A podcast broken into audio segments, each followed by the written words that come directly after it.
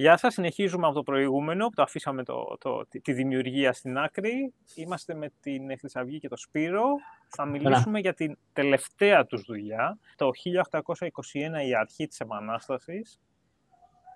Τι να πω τώρα, ε, με στεναχώρησε το βιβλίο, γιατί η ζωή του Υψηλάντη, δεν ξέρω, ήταν η δεύτερη φορά στη ζωή μου που η άσχημη ζωή ενός ιστορικού προσώπου με, πώς το λένε, πέρασε μέσα μου, δεν ξέρω. Τέλος πάντων.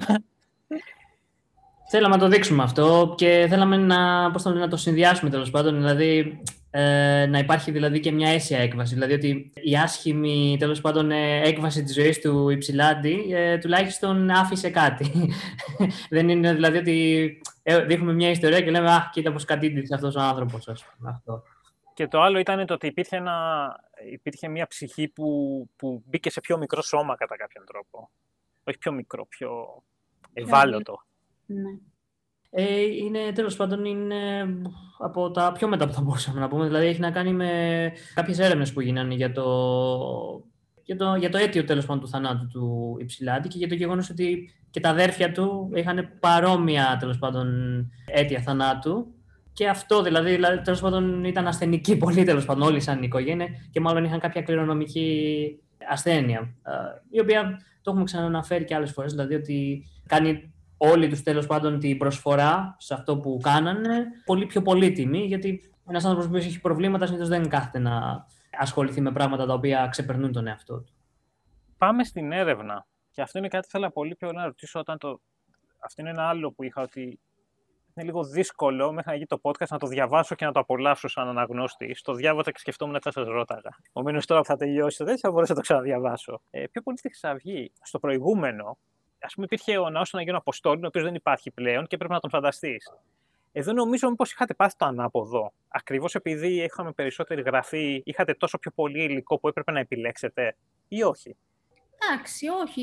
Ίσα ίσα ήταν πάρα πολύ βοηθητικό το ότι υπήρχε τόσο, υπάρχουν τόσες πολλές πηγές και όχι μόνο γραπτές, δηλαδή αυτά που έψαχνε ο Σπύρος σε κείμενα και πρωτογενείς πηγές, αλλά και τηλεοπτικές, δηλαδή οπτικά. Είπα, όταν ξεκινάει το βιβλίο, ξεκινάει στην εποχή των Ναπολεόντιων πολέμων κάποια στιγμή τέλος πάντων στις αρχές, φτάνει μετά από λίγο στους Ναπολεόντιους πολέμους, οι οποίοι έχουν ε, γίνει ένα καρός ταινίες, σειρές. Είχαμε δηλαδή πάρα πολλά οπτικά, ας πούμε, references τα οποία μπορούσαμε να αναφερθούμε.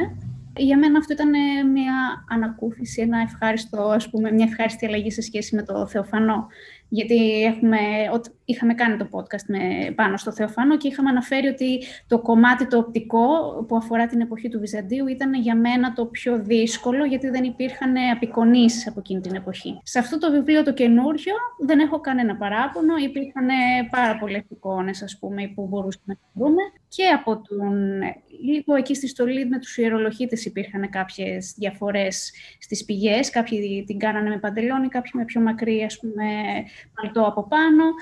Αλλά εντάξει, το λιγότερο είναι αυτό. Εκεί να, να πούμε ότι δυσκολευτήκαμε πολύ γιατί έχουν γίνει αναπαραστάσεις ε, της στολής του ιερολογίτη. Αλλά δεν είναι αυτό που λέμε όλες 100% ακριβείς, γιατί υπάρχουν και, διάφορες, και διαφορετικές περιγραφές τέλος πάντων για ε, τη στολή. Ιδιαίτερα για το καπέλο, ε, που ας πούμε για λόγους αισθητικούς, οι περισσότεροι όσοι αναπαριστούν ένα ιερολογίτη βάζουν γύσο στο καπέλο, αλλά στι πηγές γράφει ότι δεν είχαν γύσο τα καπέλα των ιερολογητών. Ήταν τώρα για να βοηθήσω οπτικά κάποιον να σκεφτεί το καπέλο των ουσάρων, που είναι έτσι ένα.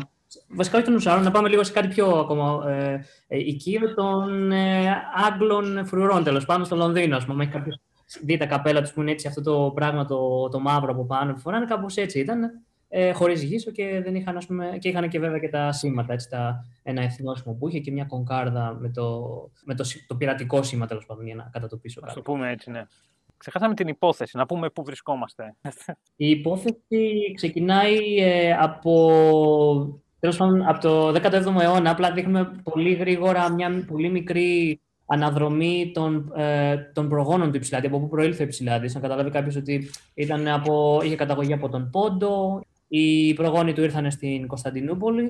Ε, δείχνουμε ενδεικτικά κάποιους από τους προγόνους του και ιδιαίτερα τον παππού του και τον πατέρα του, οι οποίοι προσέφεραν πάρα πολλά. Σε αυτό που λέμε τέλος πάντων στην όλη προετοιμασία, δηλαδή όλα αυτά τα έτη που προετοιμάστηκε τέλος πάντων για να φτάσει σε αυτήν την αποκορύφωση η Επανάσταση το 1821 και την προσφορά τους. Και σιγά σιγά ε, έρχεται και ο Εψηλάτη στο προσκήνιο. Από την παιδική του ηλικία δείχνουμε πώς καταλήγει λόγω των γεγονότων κάποιων επαναστάσεων κτλ. Τέλος πάντων, καταλήγει στην Ρωσία. Πώς στη Ρωσία γνωρίζει τον ε, Ιωάννη Καποδίστρια, πώς μετά εξελίσσεται όλη η πλοκή με την φιλική εταιρεία, πώς φτάνει να εμπλακεί ο Υψηλάντης στη φιλική εταιρεία και κατ' επέκταση σε όλη την επανάσταση, σε όλη την επανάσταση που είναι να γίνει ε, τέλος πάντων. Και δείχνουμε επίσης ε, ε, ε, δείχνουμε την ιστορία της φιλικής εταιρείας ε, στα πιο σημαντικά της τέλος πάντων γεγονότα και προς το τέλος, δηλαδή από τη μέση και μετά του βιβλίου περίπου, κάπου εκεί, ε, είναι καθαρά η επανάσταση στη Μολδοβλαχία, δηλαδή στις παραδονάβιε ηγεμονίες. Κλείσιμο τέλος πάντων το τι έγινε στο Δραγατσάνι. Εκεί είναι δηλαδή που κορυφώνεται η ιστορία. Μία απορία που είχα ήταν όταν ήμουν πιο, πιο παλιά, που ακόμα δεν την, μάλλον θα ήθελα να τη συζητήσουμε λίγο, είναι γιατί ξεκίνησε η Επανάσταση από εκεί.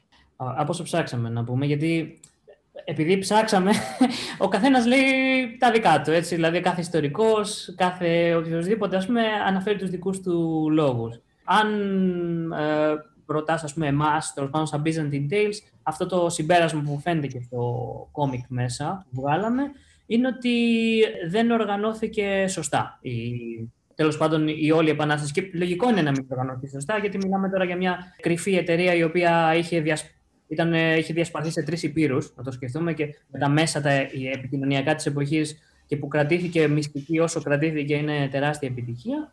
Έγινε η μεγάλη ατυχία ε, με το γεγονός ότι δεν κατάφερε ο Υψηλάντη να κατέβει στην Πελοπόννησο, όπως ήταν εξ αρχής ε, να γίνει. Γίναν δύο ακόμα ατυχίες. Πιάστηκε ένας ε, αγγελιοφόρος, ο οποίος τον είχε στείλει η φιλική εταιρεία προς τον Αλιπασά για να συζητήσει το ενδεχόμενο συμμαχίας και επίσης και ένας αγγελιοφόρος ο οποίος είχε σταλθεί ε, πάλι το 1820 κάπου προς τη Σερβία, ε, ώστε να συνεννοηθούν, να ξεσηκωθούν και οι Σέρβοι μαζί με τους ε, Έλληνες. Ε, Επομένως, δηλαδή, γίνανε πάρα πολλά πράγματα, πάρα πολλές επιτυχίες και μέσα σε όλα αυτά υπάρχει ίσως και ευθύνη του ίδιου του Ιππιντάντη, ο οποίος πήρε την πρωτοβουλία και μόνος του πέρασε τον Προύθο, χωρίς να έχει πλήρη ετοιμασία. Ίσως όλα αυτά τέλος πάντων να είναι συνδεδεμένα με αυτό που τέλος πάντων η συμβατική ιστορία, από αυτό που διαβάζουμε και στα βιβλία ιστορία στα σχολεία, που λέει ότι ο Υψηλάτης ξεκίνησε από εκεί γιατί είχε πάρει διαβεβαιώσεις ότι εφόσον πέρναγε τον Προύθο και εφόσον έμπαινε στη Μοδοβλαχία, μάλλον κάποια στιγμή και η Ρωσία θα κήρυτε τον πόλεμο, επειδή υπέθετε ότι οι Τούρκοι θα παραβίαζαν τέλος πάντων τις συνθήκες και θα πέρναγαν τον Δούναβη, που δεν θα έπρεπε, ας πούμε, υποτίθεται οι συνθήκες το απαγόρευαν αυτό. Ε, και εφόσον το κάνανε αυτό οι Τούρκοι, υπέθετο υψηλά τους ότι η Ρωσία θα επενέβαινε και θα έμπαινε στον πόλεμο, επομένως. Ε, ε, μάλλον θα είχε πλεονέκτημα, ναι. Ένα που είχα ακούσει λίγο, όχι δεν ξέρω αν θα το πω υπεραισιόδοξο, αλλά ότι υπήρχε μια λογική ότι θα ξεκίναγε και θα καταλάβουμε την Κωνσταντινούπολη. Ισχύει αυτό; Ε, Προφανώς. Άμα σκεφτεί κανείς ότι η, να μείνω λίγο στο προηγούμενο και να το πούμε και αυτό για την Κωνσταντινούπολη. Αν μείνουμε στη λογική ότι περίμενε ο Υψηλάντης να επέμβει ο Ρώσικος στρατός, πιθανότατα ναι, γιατί βλέπουμε ότι. Και βασικά έγινε αυτό κιόλας το συγκεκριμένο ιστορικό γεγονός. Δηλαδή, άργησε περίπου, το γράφουμε κιόλας, άργησε 8 χρόνια να γίνει. Οι Ρώσοι κήρυξαν τον πόλεμο και φτάσαν μέχρι την Ανδριανούπολη και θα μπορούσαν να προχωρήσουν και, παρα, και παρα, παρακάτω. Επομένως, δηλαδή το 1821 δεν υπάρχει κάποια διαφορά και τότε δηλαδή θα μπορούσαν να να, πάνε, να φτάσουν. ίδιες συνθήκες πάνω κάτω. Ναι, μέχρι όπου ήθελαν να φτάσουν. Φύγω από αυτό και να πούμε ότι η φιλική εταιρεία γενικά ακολούθησε το σχέδιο δράσης του που είχε σχεδιάσει κάποτε ο Ρίγας Φεραίος. Δηλαδή η φιλική εταιρεία ε, ακολούθησε τα πάντα. Δηλαδή ήθελε μια πανβαλκανική εξέγερση σε διάφορες αιστείες, ώστε δηλαδή να α, διασπαρθούν οι Οθωμανοί ε, Τούρκοι. Και υπήρχε και ένα σχέδιο που, ονομα, ε, που ονομάζονταν το σχέδιο της Κωνσταντινούπολης, το οποίο περιλαμβανόταν τέλος πάντων η καύση του στόλου α, των Οθωμανών ή η κατάληψή της, ακόμα πιο, ε, να το πούμε, ε, πιο αισιόδοξο σενάριο, και ε, εφόσον μπορούσαν να επιστρατευτούν 15.000 άνθρωποι μέσα στην Κωνσταντινούπολη, να μπορέσουν να καταλάβουν τα, τέλος πάντων, τις αποθήκες όπου, υπήρχε, τέλος πάντων, το, που υπήρχαν τα όπλα των Οθωμανών και ίσως να μπορούσαν να σχεδιάσουν και κάποιο τρόπο να δολοφονηθεί και ο ίδιος ο Σουλτάνος, έχοντας βάλει φωτιές σε διάφορα σημεία της πόλης και προκαλώντας πανικό, ε, να βρει κανένα αδύναμο σημείο να κάνουν κάτι τέτοιο. Δηλαδή, που σημαίνει ότι εφόσον κάτι τέτοιο που οι περισσότεροι ιστορικοί βέβαια το έχουν ε, πλέον χαρακτηρίσει ως εντελώς ανέφικτο, αλλά κανείς δεν ξέρει βέβαια. Αν κάτι τέτοιο βέβαια συνέβαινε, ξέρουμε, καταλαβαίνουμε τι, τι, τι, διαφορετική τροπή θα είχε η, η Ελληνική Επανάσταση. Με, ένα, με το κέντρο δηλαδή, της Οθωμανικής Αυτοκρατορίας εντελώς διαλυμένο, έτσι, χωρίς να στέλνονται εντολές. Ο ιστορικός είχε πει είναι το μόνο έθνος που δεν έχει απελευθερώσει την πρωτεύουσά του.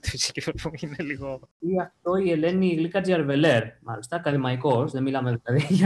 Α, νόμιζα ότι το είχε πει. ναι, ναι. Δεν το έκανε ε, quote, είναι δικιά της. Ε... Το έχει πει λίγο διαφορετικά, αν θυμάμαι καλά. Δεν έχει, είναι το μόνο, η Ελλάδα είναι το μόνο κράτος το οποίο δεν έχει απελευθερώσει την πολιτιστική του κοιτίδα. Το είπε με αυτόν τον τρόπο το έχει πει. Ακριβώς, γιατί θεωρεί η Ελένη Γλίκα Τζαρβέλερ ότι η κοιτίδα τέλος πάντων του νέου ελληνισμού είναι πιο πολύ, θα μπορούσε να πει, ότι είναι η Κωνσταντινούπολη, παρά αυτό που έγινε η Αθήνα τέλος πάντων μετά, επί της εποχής του Όθωνα και με τέλος πάντων την επίδραση του νεοκλασικισμού και γενικά δηλαδή το, την επιρροή της ε, αρχαίας ελληνικής ιστορίας, δηλαδή που ήρθε από τη Δύση και μεταλαμπαδεύτηκε σιγά σιγά στη, στο νέο ελληνικό κράτος. Το σχέδιο είναι, ε, είναι ένα level up από το προηγούμενο τι έγινε ενδιάμεσα, έτσι. Τι... Χαίρομαι που το λες αυτό, ευχαριστώ. Και χαίρομαι που το βλέπεις δηλαδή και το, το αναγνωρίζεις, γιατί η αλήθεια είναι ότι όταν δουλεύεις λίγο γρήγορα δεν μπορείς να αποστασιοποιηθείς λίγο από αυτό που έχεις φτιάξει και να σκεφτείς λίγο τι έκανες, να το ανανεώσεις, ας πούμε, να δεις τι θες να διορθώσεις κλπ. Ε, σίγουρα βοήθησε το ότι είχαμε πολλά references, όπως είπα και πριν, ότι ήξερα οπτικά, ας πούμε, αυτή την εποχή. Είναι και μια εποχή η οποία εμένα μου αρέσει πολύ οπτικά, έτσι, ρομαντικοποιημένη να το πω, κάπως. Και είναι και πολύ γνώριμη, ας πούμε, στο περισσότερο κόσμο. Και νομίζω ότι έτσι, επειδή έλαβα και κάποιες κριτικές προς βελτίωση από το Θεοφανό, είδαμε και εν τέλει πώς τυπώθηκε, έδωσα, ας πούμε, περισσότερο βάση έτσι, να ήθελα να βγει κάτι πιο, ας πούμε, ανώτερο, να το πω έτσι. Και ήταν και πιο διαχειρίσιμο, είναι λίγο λιγότερες σελίδες. Εμένα η αίσθησή μου ήταν, και δεν ξέρω αν το έχετε ακούσει ή δεν το έχετε ακούσει από κάπου αλλού, ήταν το ότι, ε, επειδή είχαμε μιλήσει για το, το τι έκανες πριν, ε, ότι αυτό είναι πιο πολύ έχει αισθητική κόμικ. Δηλαδή, μπορεί να έχεις βελτιωθεί, σίγουρα έχει βελτιωθεί, ε, αλλά ακόμα και αν δεν είχες βελτιωθεί, είναι πιο κοντά στο μέσο από την προηγούμενη δουλειά. Σαν μορφή κόμιξ εννοείς ότι μοιάζει πιο πολύ σαν... Στο προηγούμενο ήταν ότι ένας ζωγράφος που κάνει κόμικ. Α. Τώρα είναι ένας άνθρωπος που κάνει κόμικ και κάνει κόμικ. Είναι ε, εντελώς διαφορετική καταρχάς η χρωματική παλέτα. Α, στο Θεοφανό, ας πούμε, θέλαμε να προσεγγίσουμε έτσι ίσως κάποιο, ένα μυστήριο, μια γεωγραφία κλπ. Οπότε, και, και ήθελα και όλο στο Θεοφανό να είναι κάτι μεταξύ ζωγραφιάς και κόμικ. Δεν ήθελα να είναι καθαρά κόμικ. Το Θεοφανό πηγαίναμε με πρότυπα graphic novel, ας πούμε, και το προχωράγαμε. Ενώ στο δεύτερο, στο 1821, όντως ήθελα να κάνω τα χρώματα πιο έντονα, πιο ζωντανά, γιατί έτσι ίσως είναι και η εικόνα μου για εκείνες τις εποχές, ας πούμε, ότι σε σχέση με, το, με τη Βυζαντινή περίοδος που ήταν λίγο πιο έτσι, μυστηριώδης, ε, σκοτεινή κλπ. και πιο χρυσά, πιο γήινα χρώματα. Ε, εδώ πέρα θέλαμε να το κάνουμε λίγο πιο έντονο, ας πούμε. Ε, συν το ότι αυτό που είχαμε πει στο προηγούμενο επεισόδιο, ότι μάθαμε λίγο να δουλεύουμε καλύτερα με τα χρώματα και με τις εκτυπώσεις κλπ. Έπαιξε και αυτό ένα ρόλο. Και αυτό. Νομίζω ότι ίσως είναι και ο τρόπος γραφής που το φέρνει πιο προς το κόμικ. Ίσως να είναι και αυτό επόμενο είναι πώς επιλέξατε το συγκεκριμένο που κάνω λίγο ping-pong πίσω. Πώς συγκεκριμένα το επιλέξατε. Είπατε, OK, θα ασχοληθούμε με το 1821. Πρώτη ερώτηση, γιατί, γιατί όχι. Άμε και την επέτειο είναι και το, το έτος. Και αμέσως μετά, γιατί ξεκινήσατε είπατε αυτό, γιατί δεν είπατε ότι παίρνω, ξέρω εγώ, κάποιον, δεν ξέρω, πλαρχηγό ε, ή κάτι άλλο, τέλος πάντων. Ω προς το πρώτο το απάντησε μόνος, επειδή είναι η επέτειος, σκεφτήκαμε να φτιάξουμε κάτι τέτοιο. Ήταν η επέτειος των 200 ετών σκεφτήκαμε αυτό ακριβώς το πράγμα, ότι επειδή ε, ε, καλώς ή κακώς ε, στη σημερινή εποχή έχουμε μια, ένα συγκεκριμένο status quo, ε, λογικό είναι να ασχοληθούμε με ιστορικά πρόσωπα τα οποία είναι πιο κοντά μας και το είχαμε προβλέψει αυτό, δηλαδή ότι όλος ο κόσμος θα ασχοληθεί με ιστορικά πρόσωπα τα οποία είναι πιο οικεία, όπως ο Κολοκοτρόνη, ο Νικηταράς, ο, ο Καραϊσκάκης κτλ. Και εμείς ψάχναμε λίγο να ξεφύγουμε πάλι από αυτό. Ό,τι δηλαδή κάναμε και στο Θεοφανό. Δεν διαλέξαμε π.χ. να φτιάξουμε μια ιστορία για τον Ιωστινιανό, που θα ήταν πολύ γνωστός, ας πούμε. Διαλέξαμε κι εμείς μια ωραία ιστορία και κάτι τέλος πάντων το οποίο όταν θα το διαβάζει κάποιος ε, θα πάρει κάποια πράγματα από αυτό. Δηλαδή, όχι να το διαβάζει απλά να, για να διαβάζει την ιστορία π.χ. του Κολοκοτρώνη ή του Καραϊσκάκη, που πάνω κάτω ο περισσότερος κόσμος ξέρει ε, την ε, ιστορία τους. Και όσο τέλος πάντων κοιτάζαμε τη ζωή του Αλέξανδρου Υψηλάντη, βλέπαμε πολλά ωραία πράγματα τα οποία ε, αγνοεί ο περισσότερος κόσμος. Δηλαδή, όπως, ε, ένα πράγμα δηλαδή, το οποίο δεν το πολύ σκεφτόμαστε είναι η, η, το, η, η σχέση που είχε με τον α, Καποδίστριο Υψηλάντη. Ήταν δηλαδή ήταν καλοί φίλοι τέλος πάντων και συνε... είχαν μια συνεννόηση τέλος πάντων σε πολλά ζητήματα. Και επίσης το γεγονός ότι θέλαμε να παρουσιάσουμε πέρα ε, μαζί με τέλος πάντων σε, παρά, σε, ε, παράλληλα με την ιστορία του Υψηλάντη και την ιστορία της φιλικής εταιρείας, η οποία συνδέεται με τον ίδιο τον Υψηλάντη αργότερα, αλλά επίσης και να παρουσιάσουμε το, πώς θα το πω, την, την ιστορική γεωπολιτική τέλος πάντων της εποχής. Να δείξουμε δηλαδή ότι είναι μια εποχή όπου το κέντρο βάρους του, του ελληνισμού, τέλος πάντων, θα μπορούσαμε να πούμε, δεν βρίσκεται στην υπηρετική Ελλάδα όπως έγινε δηλαδή μετά το 1830, βρισκόταν πιο πολύ προς, ε, να το πούμε, προς τη Μαύρη Θάλασσα. Δηλαδή βρισκόταν στη Κωνσταντινούπολη, η οποία ήταν η πολυπληθέστερη πόλη με ελληνικό πληθυσμό και οπωσδήποτε προς βορρά, ας πούμε, στην Οδυσσό, όπου βρισκόταν όλοι οι μεγαλέμποροι, στις δυτικές ακτές της Μαύρης Θάλασσας, όπου α, υπήρχαν ε, μεγάλες ε, ελληνικές κοινότητες.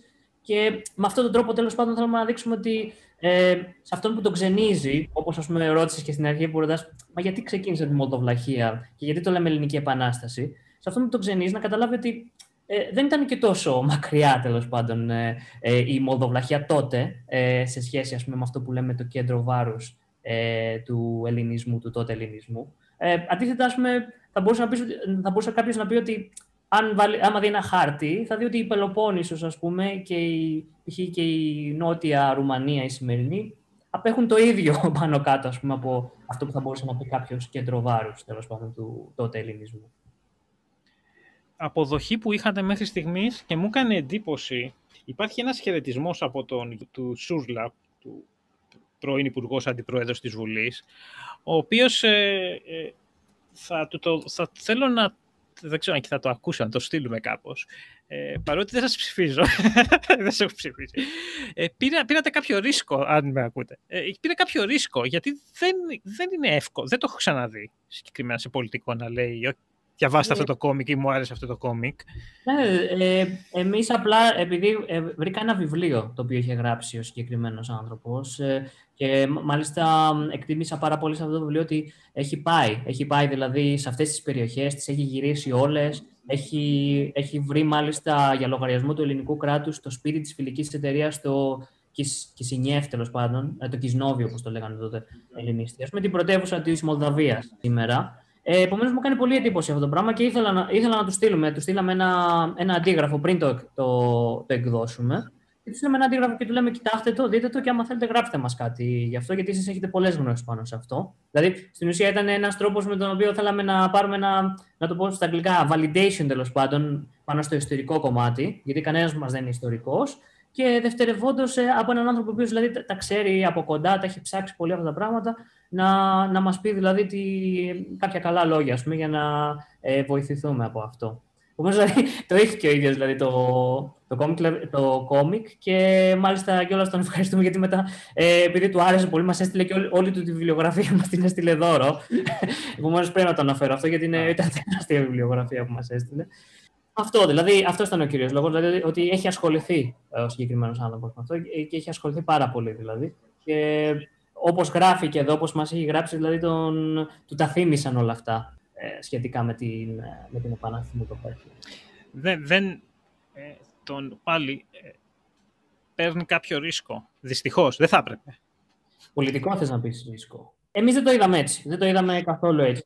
Ε, το είδαμε καθαρά με, με, την, με την ιστορική οπτική. Και γι' αυτό επιλέξαμε και αυτόν τον άνθρωπο, γιατί είναι ένας άνθρωπος ο οποίος ε, πώς θα το πούμε, δεν, ε, δεν έχει προκαλέσει ποτέ. Ούτε πολιτικά, ούτε κομματικά, ούτε είναι ένας άνθρωπος ο οποίος, ας πούμε, τέλος πάντων, είχε κάποια, πώς θα το πούμε, ζητήματα, τέλος πάντων, όπως κατηγορούν πολλούς, τέλος πάντων, έτσι. Ε, τα χαρά για το ιστορικό κομμάτι των ναι. Ναι. Ε, υπάρχει μια κουβέντα την οποία δεν θέλω να την κάνουμε εδώ, ότι για αρκετά μέλη της ελληνικής άρχουσας τάξης είναι το ότι τα κόμιξ είναι είτε κάτι για παιδιά, είτε κάτι ξένο, είτε υποκουλτούρα, ένα από αυτά τα τρία. Και γι' αυτό αναφέρω ότι ο συγκεκριμένος με τον αναφέρει, να πει ότι OK και να βάλει το, την υπογραφή του. Ναι, okay. ε, δυστυχώς, και δεν θα έπρεπε να είναι έτσι, είχε αρχικά τουλάχιστον αν και σε μένα ανέβηκε στην εκτίμησή μου και σε αρκετούς άλλους σίγουρα, αλλά αρχικά, αν το πάρουμε λίγο ουδέτερα, είχε μόνο να χάσει. Ή πιθανοκρατικά, μάλλον, θα έχανε παρά να κερδίσει, οπότε το εννοούσε. Ω προς αυτό, δεν μπορώ να σου αναφέρω όνομα, αλλά ε, μπορώ να σου αναφέρω μόνο ότι στείλαμε σε κάποιους ακαδημαϊκούς, οι οποίοι μας το απέριψαν να συζητηθεί αυτό. Επομένως, δηλαδή, το, το δίνουμε τον άνθρωπο αυτό που, όπως λες και εσύ, σωστά. Δηλαδή, λόγω του γεγονότος του πώς βλέπει ο μέσος Έλληνας τα κόμικ, του πώς δηλαδή με, με, τη, με τη διαστρεβλωμένη οπτική τα βλέπει, ναι. Ε, σίγουρα ο άνθρωπος αυτός, ναι, σίγουρα θα πήρε κάποιο ε, ρίσκο. Αλλά σου λέω, το, το στείλαμε πρώτα να το δει, να το διαβάσει και μετά είναι που μας είπε ότι εντάξει, θα σας γράψω. Μιλώντας για βιβλιογραφία, υπάρχει ένα bonus που μου άρεσε σαν ιδέα. Κάτι σκανάρεις κάπου, έχει ένα QR code, κάτι να το εδώ είναι. Υπάρχει ένα που το σκανάρεις και σου έρχεται ένα PDF. Πώς ε, μου, μου αρέσει σαν ιδέα, το έχω δει σε άλλους συγγραφείς να το κάνουν. Είναι πολύ ωραίο, ειδικά επειδή ο χώρος είναι υπεπερασμένος, αλλά έχει κι άλλο υλικό. Επομένως, πώς σας ε, έγινε αυτή η ιδέα και αν έχει ασχοληθεί ο κόσμος, δηλαδή το κατεβάζουν, σας μιλάνε γι' αυτό, πώς... Ε, νομίζω το χρησιμοποιείτε και για, στο Facebook, πετάτε κομμάτια. Στο Facebook πετάμε έξτρα κομμάτια από αυτό, γιατί... Α, okay. είναι, είναι τεράστια, δηλαδή η βιβλιογραφία που μαζέψαμε είναι τεράστια. Ε, και επειδή δεν μπορούσαμε τέλος πάντων να τα βάλουμε όλα, γιατί ας πούμε, αν έπρεπε να τα βάλουμε όλα αυτά και αυτά που πετάμε τώρα στο Facebook, ε, θα, δεν ξέρω, ακόμα δεν θα έχει τελειώσει αυτό το πράγμα, αυτό το PDF. Ναι. Ε, βάλαμε κάποια, ε, κάποια πολύ ενδεικτικά πράγματα, δηλαδή για να δείξουμε πού έχουμε κάνει έρευνα στην πρωτογενή ε, βιβλιογραφία τέλος πάντων. Και κυρίως, όπως είπες και εσύ αυτό, επειδή ένα κόμικ δυστυχώς δεν μπορεί να βάλει τα πάντα μέσα, δεν μπορεί να, δεν μπορεί να υπάρχουν τα πάντα μέσα τέλος πάντων. Βάλαμε κάποια έξτρα πράγματα που ίσως θα θέλαμε να βάλουμε ή κάποιος θα αναρωτιόταν με βάση το τι διάβασε στο κόμικ, Α, τι έγινε εδώ, πώς έγινε αυτό κτλ.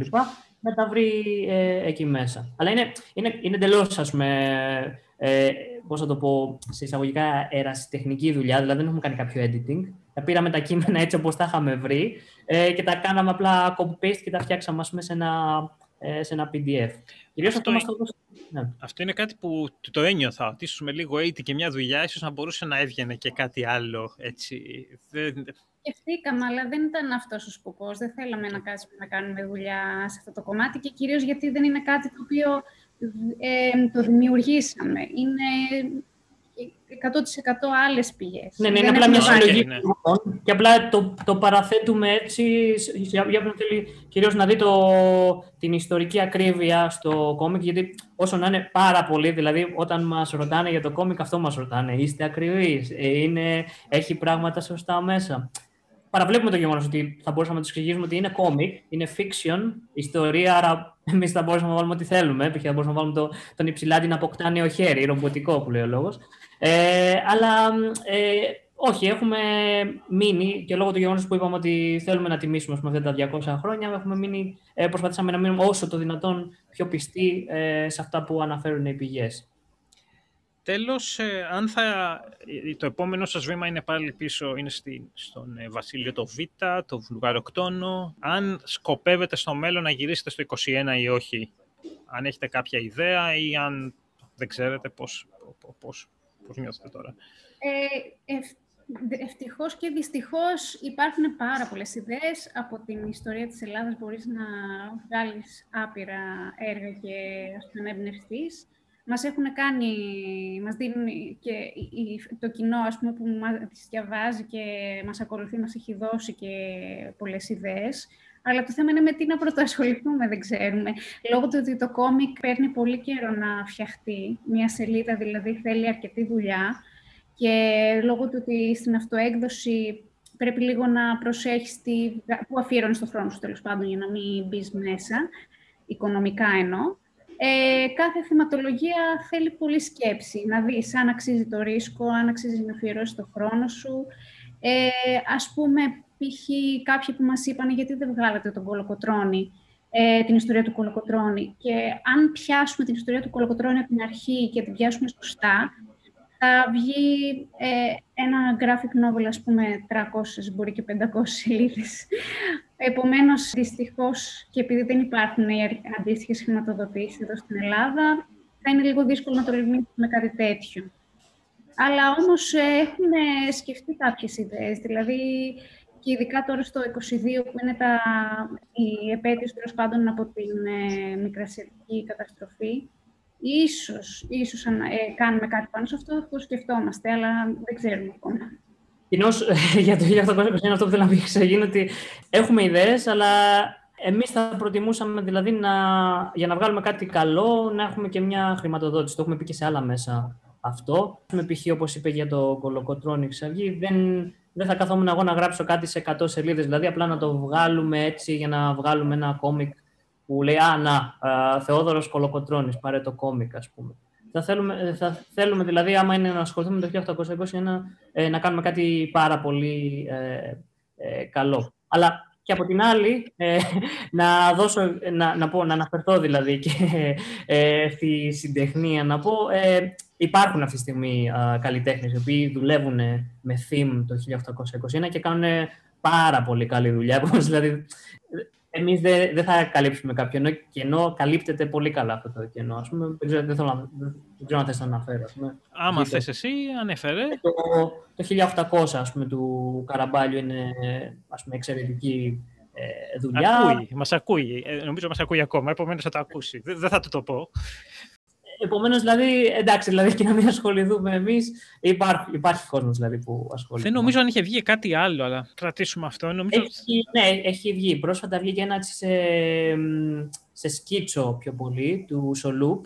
Ε, είναι τεράστιο έργο, περίπου 700 σελίδες, ας πούμε. Ε, δεν θυμάμαι τώρα τον τίτλο ακριβώς. Η, η μάχη της πλατείας. Ναι, ε, το οποίο είναι όμως ασπρόμαυρο αυτό. Δηλαδή, εκεί είναι που εμείς κολλάμε. Γιατί εμείς θέλουμε να βγάζουμε κάτι σε χρώμα. Άμα θες να βγάλεις μια ιστορία ιστορία, που να είναι και ωραία ιστορία και να βγει πάρα πολλές σελίδες, αναγκαστικά πρέπει να κάνεις εκπτώσεις πολλά πράγματα, κυρίως στο καλλιτεχνικό κομμάτι. Ε, δηλαδή, είτε στο χρώμα, είτε δηλαδή στο σχέδιο, προκειμένου να βγει η ιστορία. Δηλαδή, αυτό δεν, δεν είναι ότι το έχουμε μόνο εμείς ε, το έχουν γενικά όλοι όσοι ασχολούνται με αυτό, με το, δηλαδή με τον τομέα του graphic novel. Δηλαδή, άμα κάποιος πάρει ένα graphic novel πολύ μεγάλο, πολλών σελίδων, ε, συνήθως αν δεν υπάρχουν πολλοί συντελεστές, δηλαδή ένας να κάνει το inking, άλλος το coloring, άλλος το lettering και είναι π.χ. ένας ή μόνο δύο, ε, τότε ας πούμε θα έχουν γίνει κάποιες εκπτώσεις σίγουρα ως προς την ποιότητα του, του σχεδίου. Και αυτό να το πούμε στον κόσμο για να το ξέρει, δεν είναι ότι ο artist δεν είναι καλός, Απλά είναι θέμα καθαρά deadline, έτσι, θέμα χρόνου. Γιατί... Δεν ξέρω επίσης αν είναι και το ότι όταν αναλαμβάνεις, ξέρω εγώ, να κάνεις ένα τόσο μεγάλο έργο, κατά κάποιον τρόπο έχει κάποια, κάποια κόποση. Δηλαδή, θες σε κάποια φάση να τελειώσεις. Δεν μπορείς να πεις θα το κάνω 10 χρόνια. Δεν συμφέρει να το κάνεις 10 χρόνια. Είναι καθαρά business αυτό το κομμάτι. Το πόσο θα αφιερώνεις σε μία σελίδα. Δυστυχώς. Πρέπει να κάνεις συμπλήν. Δεν μπορείς να Εντάξει, υπάρχουν και κάποιοι που είναι μερακλείδες εισαγωγικά, οι οποίοι όμως το κάνουν παράλληλα με άλλες δουλειές. Α πούμε, ένα graphic novel, όχι graphic novel, δεν είναι κόμικ πια, γιατί είναι σε, ε, σε τεύχη. Ε, ένας καλλιτέχνης που λέγεται Μαρίνη, ο οποίος έχει κάνει το Eagles of Rome, η έτη της Ρώμης, το έχει δουλέψει πάρα πολύ καλά αυτό το κόμικ. Αλλά νομίζω ότι έβλεπα στο βιογραφικό του ότι το έκανε παράλληλα με άλλες δουλειές, δεν ξέρω. Αλλά ναι, δηλαδή πρέπει να είσαι να πάρεις ένα ρίσκο, ας πούμε, στο πόσο γρήγορα θα το δουλεύεις. Να το σκεφτείς δηλαδή καλά. Okay. Αυτά από μένα. Λίγο πιο γρήγορο βγήκε αυτό, αλλά εντάξει, επειδή το έχουμε καλύψει.